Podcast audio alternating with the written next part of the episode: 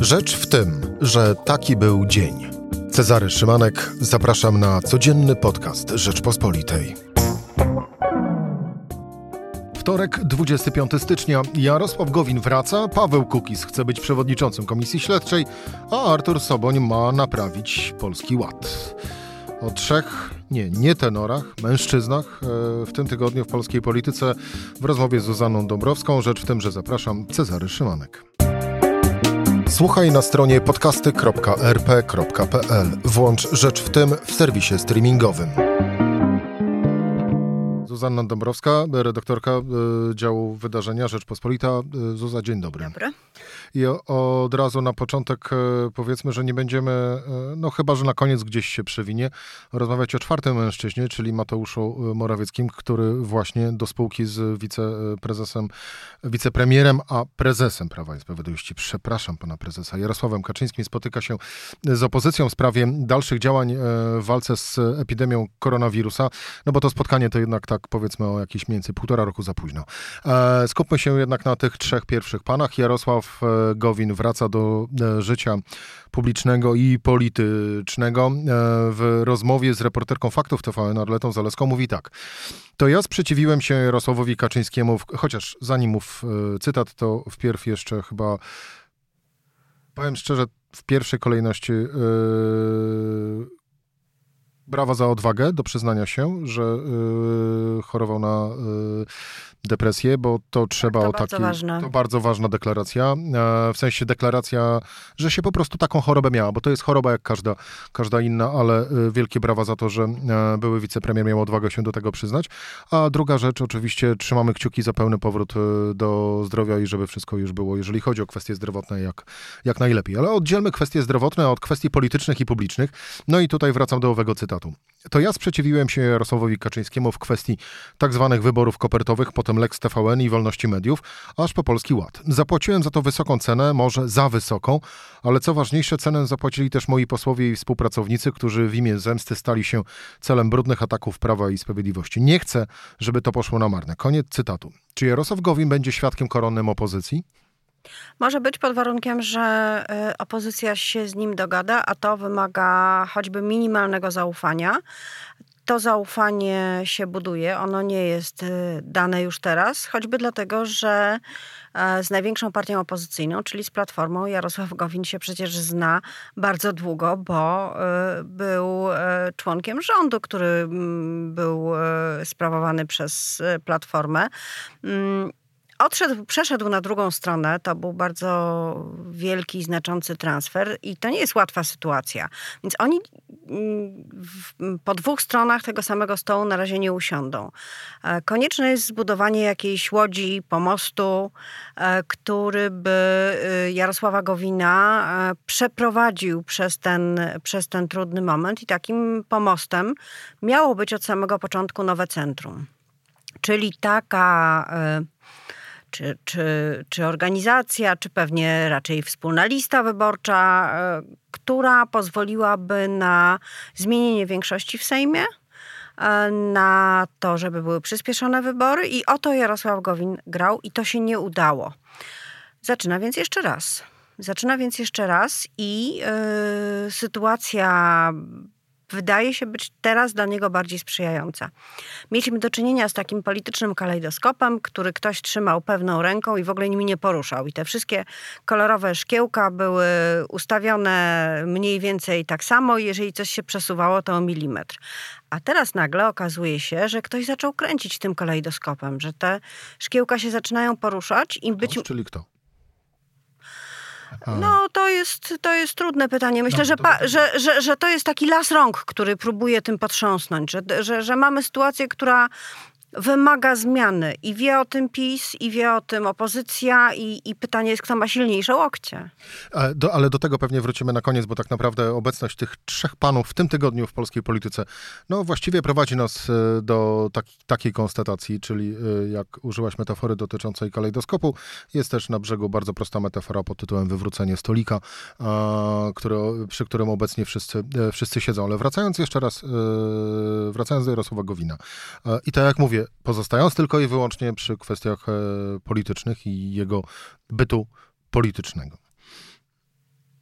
No to przecież on się podpisywał pod tymi wszystkimi decyzjami Prawa i Sprawiedliwości i rządu Mateusza Morawieckiego, przeciwko którym teraz tak ostro się wypowiada i przeciwko którym cała reszta rzeczywistości mocno protestowała. Podpisywał się, ale to także oznacza, że zna ich kulisy. I już we wtorek się rozpoczął chyba pierwszy atak, który Jarosław Gowin przypuścił taki wprost, czyli w mediach społecznościowych. Napisał,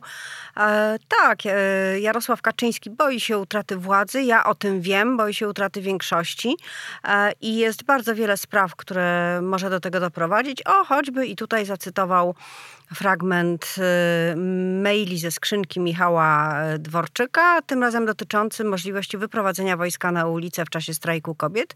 I co mówi Jarosław Gowin? No mówi tak, było takie zagrożenie i to ja i Mateusz Morawiecki się sprzeciwiliśmy.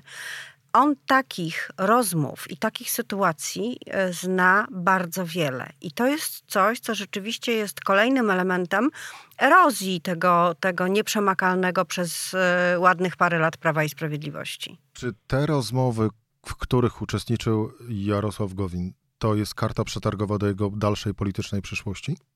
Czyli wiedza? Częściowo tak, chociaż to nie jest też tak, że ten przetarg prowadzą obie strony. Powrotu do PiS-u nie ma. I to jest jasne. On idzie po to do polityki, powraca, żeby PiS zniszczyć. I to też jest jasne. I to wiedzą jego współpracownicy, wobec których zresztą PiS już rozpoczął bardzo, bardzo mocną kampanię w celu pozyskania, utrzymania większości swojej i utrzymania władzy. Więc tutaj przetarg się nie toczy. Przetarg może się toczyć w kontaktach z opozycją, ale też chyba głównym elementem tego przetargu, główną stawką jest umiejętność zbudowania tego właśnie pomostu, czyli zbudowania nowej konfiguracji politycznej, która po prostu spowoduje, że tych głosów zabraknie i większość Prawa i Sprawiedliwości i Solidarnej Polski się po prostu skończy.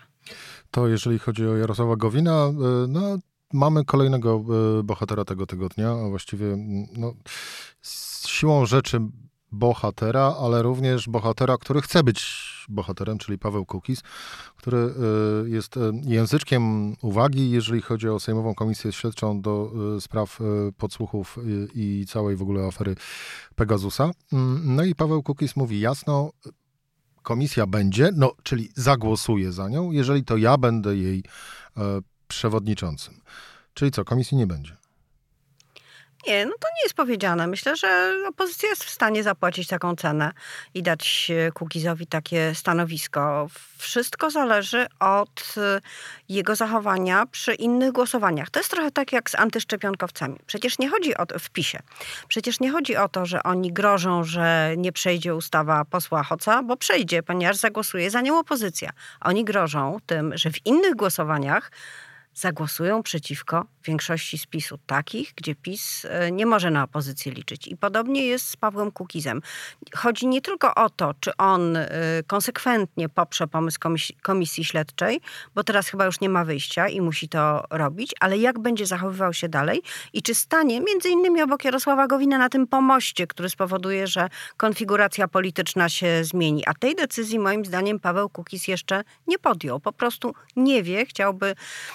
On toczy przetarg w dwie strony, no właśnie, to na pewno. Paweł Kukiz nie wie, czy też tak naprawdę czeka na wynikowego przetargu w tym momencie z ekipą rządzącą. Przywołam rozmowę, to z kolei Wirtualna Polska, rozmowa Patryka Michalskiego, bo tam właśnie Paweł Kukiz mówił o swym, powiedzmy, nie tyle może co ultimatum, ale warunku, jeżeli chodzi o komisję śledczą, czyli że chce być przewodniczącym, a Patryk Michalski zapytał byłego muzyka, wspominam o tym nie bez powodu, no bo od razu wszyscy mamy oczywiście w pamięci propozycję posła Suskiego, aby polskie radia grały tylko polską muzykę.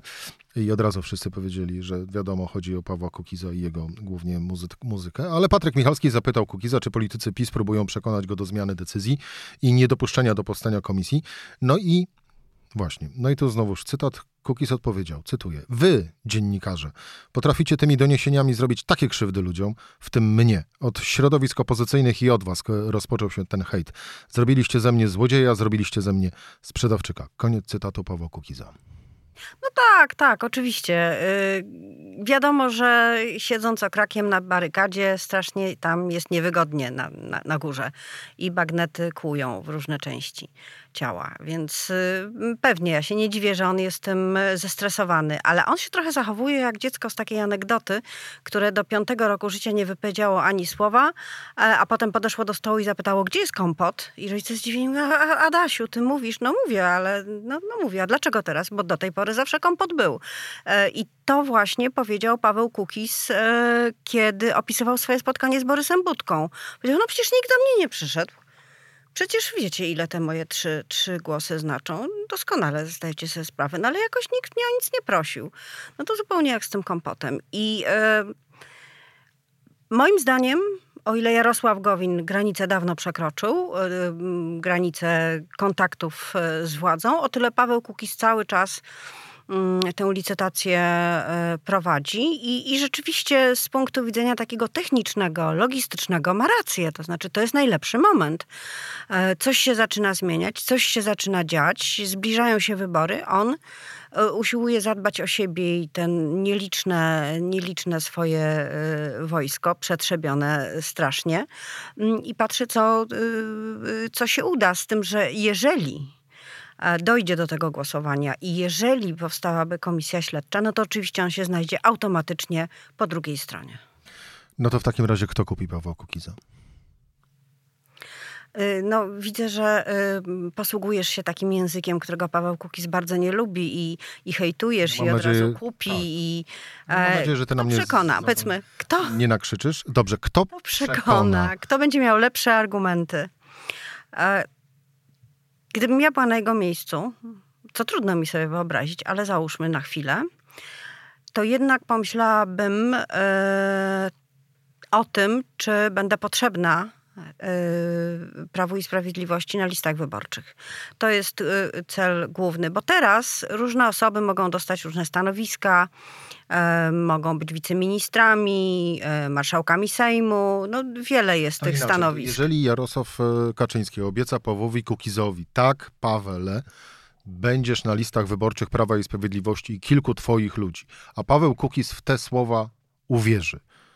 Tak nie możemy tak założyć, bo to polityka jest. To nikt nikomu nie wierzy z definicji. No to jeżeli padnie taka bardzo jasna deklaracja ze strony Jarosława Kaczyńskiego, to Paweł Kukiz przejdzie bardziej na stronę Jarosława Kaczyńskiego wtedy? Nie wiem, bo nie wiem, co do końca siedzi w duszy rock'n'rollowego polityka. Może w pewnym momencie się targować, a potem powiedzieć, ja już mam tego wszystkiego dosyć, idę, zabieram gitarę i więcej mnie nie zobaczycie. Albo wręcz przeciwnie, powiedzieć, dobra, to gramy koncert. Naprawdę to wydaje mi się, że to jest taki moment ciekawy w polityce, że bardzo dużo zależy od relacji osobistych, bardzo dużo zależy od atmosfery i tego, kto komu przez chwilę nawet właśnie może zaufać, jakie są zabezpieczenia wymyślone, bo sama deklaracja będziesz na listach, to oczywiście jest za mało. Tu należałoby jakiś konstrukt polityczny wymyśleć, przedstawić jakąś propozycję. Ja na razie jej ze strony PiS-u nie widzę.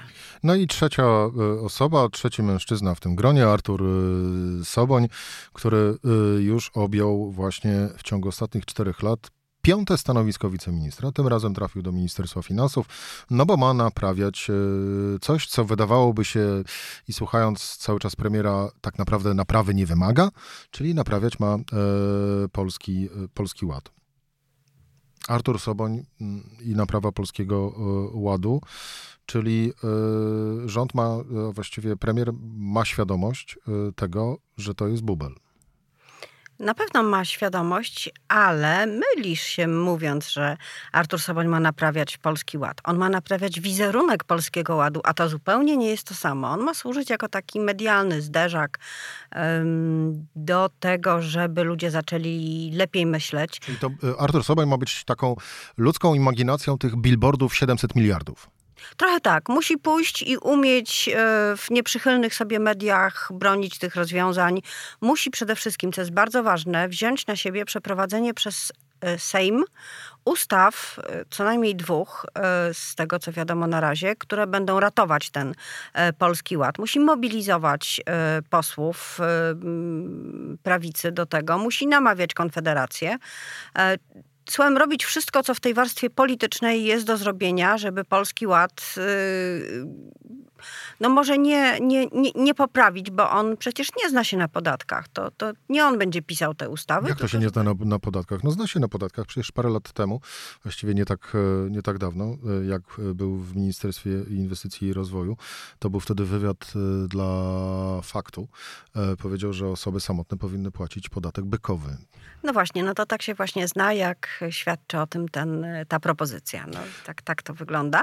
Ale też nie od tego jest. Rzeczywiście, on sobie dość dobrze daje radę w mediach, brew mu nie drgnie, jest w stanie podać rękę politykom opozycji, zmierzyć się z nimi, nie poobrażać wszystkich od razu, więc sprawdził się w kilku takich sytuacjach i to będzie jego zadanie. A tak naprawdę kluczowe jest, co zmieni się po otrzymaniu pensji pod koniec miesiąca przez ludzi. Kluczowe jest to, jakie będą propozycje rządu w szczegółach. I tu jest największa niewiadoma i tego nie wie nawet Artur Soboń, który ma bronić rządu przed tym, co sam rząd wymyślił. No to spuentujmy całą rozmowę. Który z tych trzech bohaterów w ciągu najbliższych kilkunastu, kilkudziesięciu dni najbardziej namiesza w polskiej polityce? Tak się nie da powiedzieć. Na pewno da się powiedzieć, że nie dość, że jest ich już trzech takich ludzi, którzy mogą namieszać, to będzie ich więcej. Bo kiedy zaczyna się rozmontowywać pewien stały układ polityczny, to tacy ludzie się pojawiają się różne informacje. Już teraz przecież do tego grona spokojnie można dopisać Mariana Banasia, który nic innego nie robi, tylko macha wokoło ciupagą i rozmontowuje co może. Ale też na nim się nie skończy, bo taki to jest czas. Czas takiej zmiany jest czasem bohaterów chwili, czy też ludzi, którzy widzą swoją szansę w zmianie. Widzą szansę na zrobienie kariery, na zbudowanie czegoś nowego, także na zrobienie czegoś dobrego, bo my tak bardzo o tej polityce opowiadamy cynicznie, ale na pewno są też tacy, którzy z całych swoich sił chcą zrobić coś dobrego. Przynajmniej chciałabym w to wierzyć. Też bym chciał w to wierzyć i trzymam kciuki za to, żeby takowi bohaterowie również się objawili. Zuzanna Dąbrowska, redaktorka Działu Wydarzeń Rzeczpospolita. Dziękuję ci bardzo za rozmowę. Dziękuję. To była Rzecz w Tym we wtorek. Cezary Szymanek, do usłyszenia jutro o tej samej porze.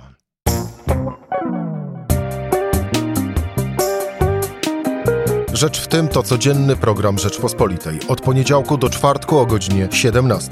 Słuchaj na stronie podcasty.rp.pl. Włącz Rzecz w Tym w serwisie streamingowym.